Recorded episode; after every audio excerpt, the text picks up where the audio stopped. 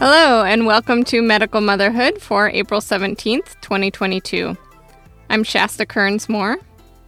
Happy Easter, Ramadan, and Passover to those who celebrate. In just three weeks, we will be celebrating Medical Motherhood's first anniversary. Please consider a paid subscription. It will keep this vital news source for those raising disabled children going in our second year. You can do that by going to medicalmotherhood.com dot com slash subscribe. I'll say one thing about COVID 19. The threat of illness or death changed a lot of people's seemingly unalterable beliefs overnight.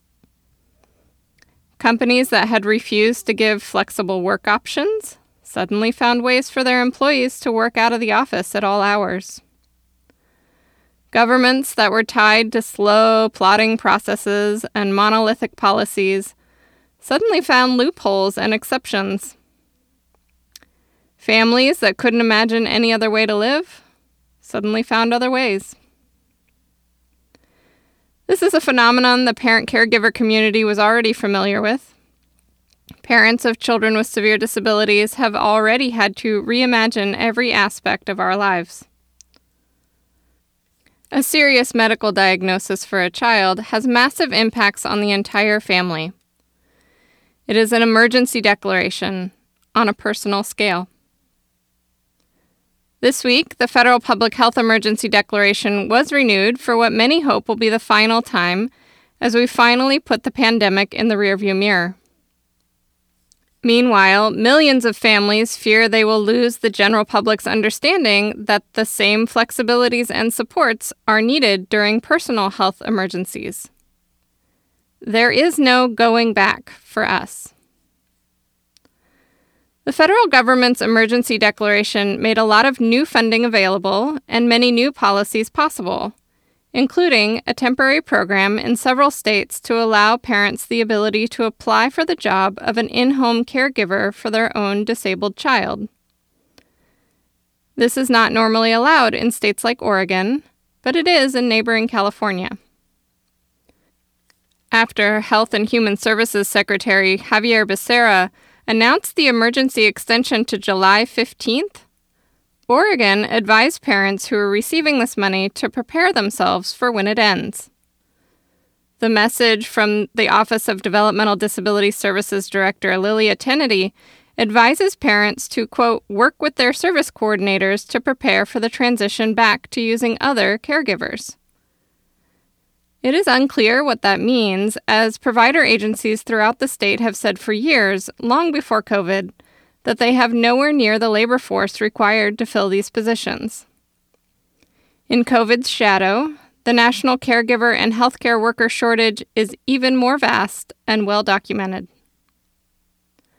To show the impact of the temporary paid par- parent caregiver program in Oregon, an ad hoc group of parents I'm a part of conducted a survey. It managed to capture 94 families who said they were among the few hundred in Oregon who qualified for paid parent caregiving during the pandemic. Their responses are stunning in illustrating the success of this program among our state's most medically complex children.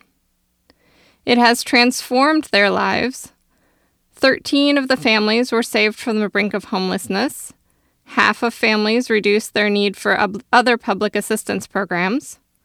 Hospitalizations dropped dramatically, and the vast majority of families reported their children were happier, healthier, and more included in their communities. This policy started halfway through the pandemic, so the reported effects are not due to COVID 19 restrictions. On our website, you can see an infographic on the data from Oregon Advocates for Equitable Disability Services, but I'll also summarize here. 90.3% of respondents said that their child's physical health improved. 89.2% of respondents said their child's mental health improved. Before the program, many of these children spent days and days in the hospital. 72 families said that their children were hospitalized one or more days every year on average before the program. 15 of those for 10 days or longer. After the program, The number of children who did not need to visit the hospital at all nearly doubled. Only 32 needed hospitalization, and only four of those were for 10 days or more. 69.9% said their child was more included in the community after the program, and 28% said it was about the same. Only 2.2% reported less inclusion, although one of those two respondents said they used the money to buy an accessible van to move about in the community, I would presume. Families were also on a wide range of public assistance programs prior to this income. More than half said that they were able to reduce their reliance on those. What about that narrative of greedy parents taking up all the hours? Well, most, about 58.5%, continued to hire outside providers.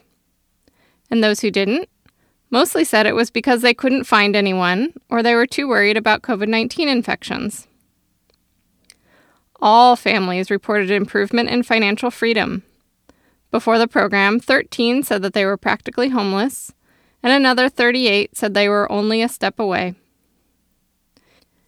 In addition to the families who qualified, the survey received feedback from 44 other families who did not qualify for the temporary program or chose not to participate. There were some, like this parent, who had a nuanced take.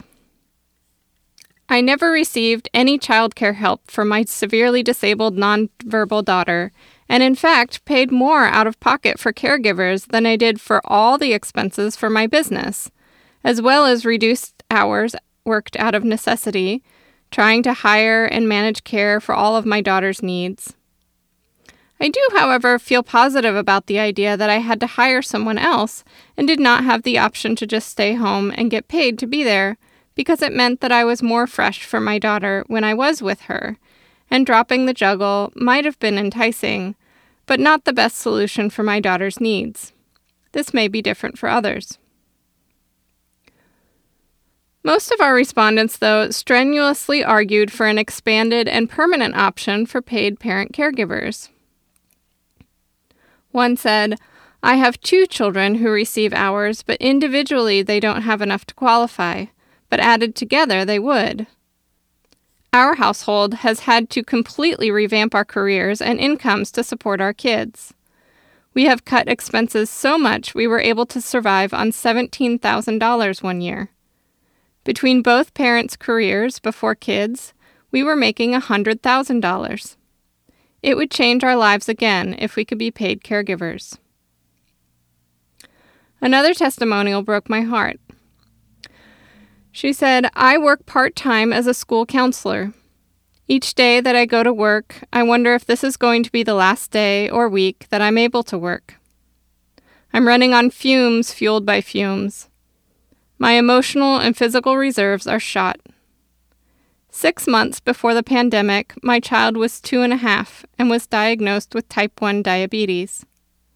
Six months after that, she was diagnosed as autistic. She requires around the clock medical care. One night last week, I got up 10 times to treat her blood sugars and then went to work the next morning. There has been one night in the last week that I was able to sleep from 11 p.m. to 6 a.m. without getting up to care for her blood sugar. Our family relies on my part time income to stay afloat, but if I was paid as her caregiver, both she and I would have a better quality of life. She qualifies for 168 hours of care per month, but she's five and wants to be with her mom. Like most autistic individuals, she co regulates off of her primary caregiver, and she thrives when we are together. She has a wonderful caregiver that is with her 20 hours a week, but more than that, and she would be dysregulated and unhappy. We are a very middle class family and are barely getting by, having to pay for all of her needs, medical supplies, etc. If we were allowed to be her paid caregivers, our quality of life, and most importantly, her quality of life, would drastically increase. She is a bright rainbow star of a child who has had so many wonderful gifts and insights to offer the world. She deserves the best care, just like any other child. please consider allowing parents to be paid caregivers for their children with disabilities.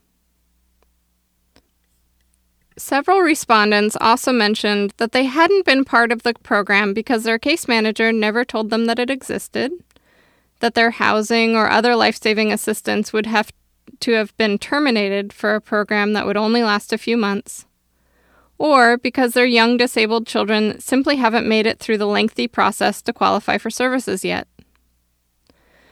Some say if this program isn't made permanent, they will be forced to give up their child to medical foster care, where they will be cared for others who will be paid by the government.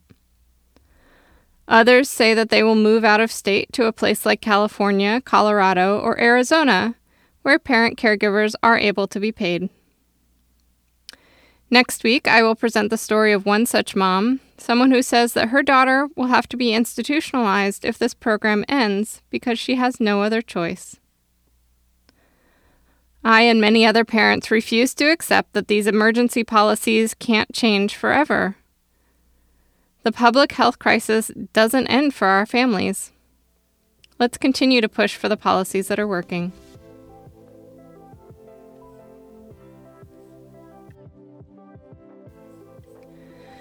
Medical Motherhood's News Roundup snippets of news and opinion from outlets around the world. From Time, as COVID era restrictions end, disabled Americans want to avoid a return to normal.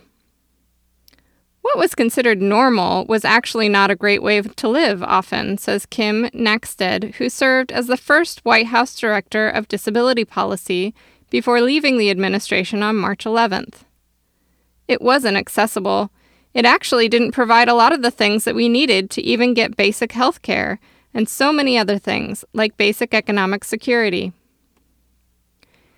These fears are why Knackstedt and other disability advocates are launching a new initiative on April 21st, the Disability Economic Justice Collaborative, which is designed to reach outside the disability community into establishment policymaking circles. The collaborative includes think tanks like the Century Foundation and the Center for American Progress, as well as more than two dozen other organizations across the progressive policy spectrum, such as the Center on Budget and Policy Priorities, the National Partnership for Women and Families, Justice in Aging, the Urban Institute, the Food Research and Action Council, and Data for Progress. Advocates say the large number of people affected by COVID could make it hard to ignore. More than 980,000 people have died in the U.S., and many more are grieving them. As of March, there were more than 1 million disability benefits cases pending with the Social Security Administration. Even if people don't enjoy thinking about these statistics, they are having a significant impact on the American psyche and the country's economy. My hope is that as we are continuing to beat the drum on long COVID, says Maya Ives-Rublee, director of the Disability Justice Initiative at the Center for American Progress, it brings some attention to some programs that have been left to wither on the vine. From Disability Scoop How Parenting Kids with Disabilities Affects Marriage. Parents of children with developmental disabilities experience varying levels of stress, but new research suggests that some key factors influence how much their kids' needs affect their marriage. The study looked at the experience of 213 couples living in the United States and Canada who were surveyed, about half of whom had a child with autism, while the other half had a child with Down syndrome. Among parents of those with autism, Nearly a quarter of mothers and 20% of fathers said their marriages were distressed. By contrast, in the families of children with Down syndrome, just 10% of mothers and 2% of fathers said the same.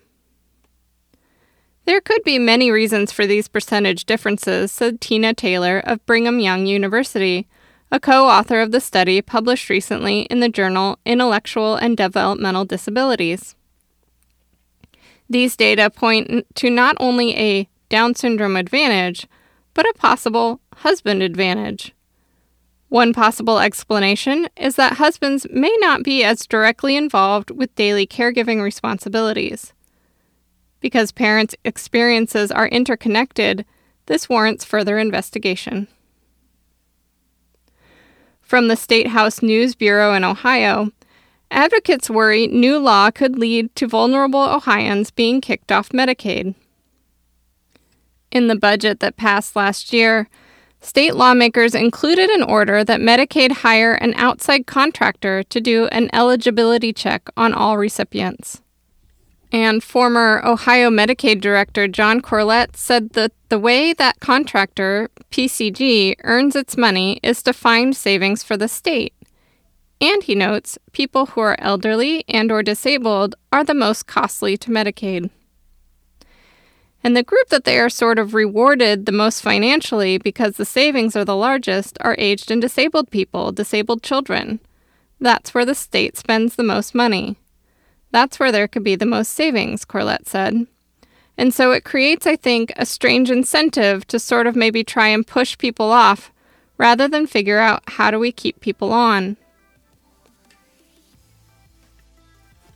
Medical Motherhood is a weekly newsletter examining the policies and practices in raising disabled children. Get it delivered to your inbox each Sunday morning or give a gift subscription. Subscriptions are free with optional tiers of support. Thank you to our paid subscribers. Follow Medical Motherhood on Facebook, Twitter, TikTok, Spotify, Apple Podcasts, or Instagram, or visit the Medical Motherhood merchandise store to get a t shirt or mug proclaiming your status as a medical mama or medical papa. Do you have a question about raising disabled kids that nobody seems to be able to answer? Ask me, and it may become a future issue. Thank you for listening. Our music was composed by Ehimitsu and used under a Creative Commons license.